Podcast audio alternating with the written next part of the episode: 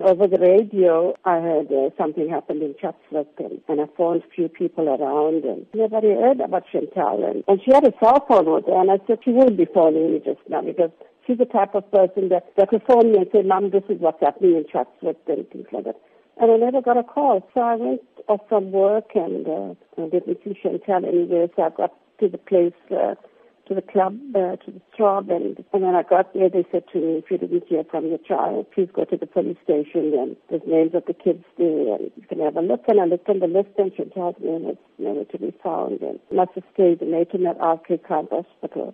And I found there, and she said, no, Chantel didn't come in there, and, and I couldn't understand where she was, and uh, and then it was already after five or something. And uh, I waited in the queue like the rest of the parents, waiting to identify the kids. And then somebody called my name, and, and I thought Chantel was found, and they were giving me a message. And only to be told uh, the more kids still to be identified. The other kids were already identified. And I looked at the first kid, and it wasn't Chantel. And, and I looked at the second kid, and, and of course it was Chantel. And, it was too much. Uh, losing a second child in four years. You can't believe it. That it's like reading a book or, you know, watching a movie the way the whole thing played out for me. And Let's talk about their legacy, the legacy of those children. Today is a day where a lot of people will be reflecting.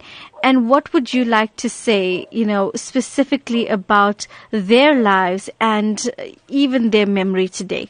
You know, I think we all must learn from what happened.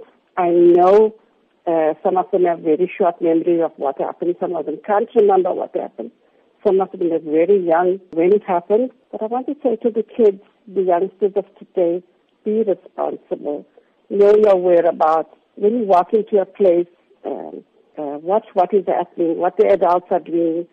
If they're doing something wrong or something, bring it to somebody's attention. And let us be responsible uh, so this never happens again. A death is a death. No matter how your child dies, it's very painful for any parent to go through this.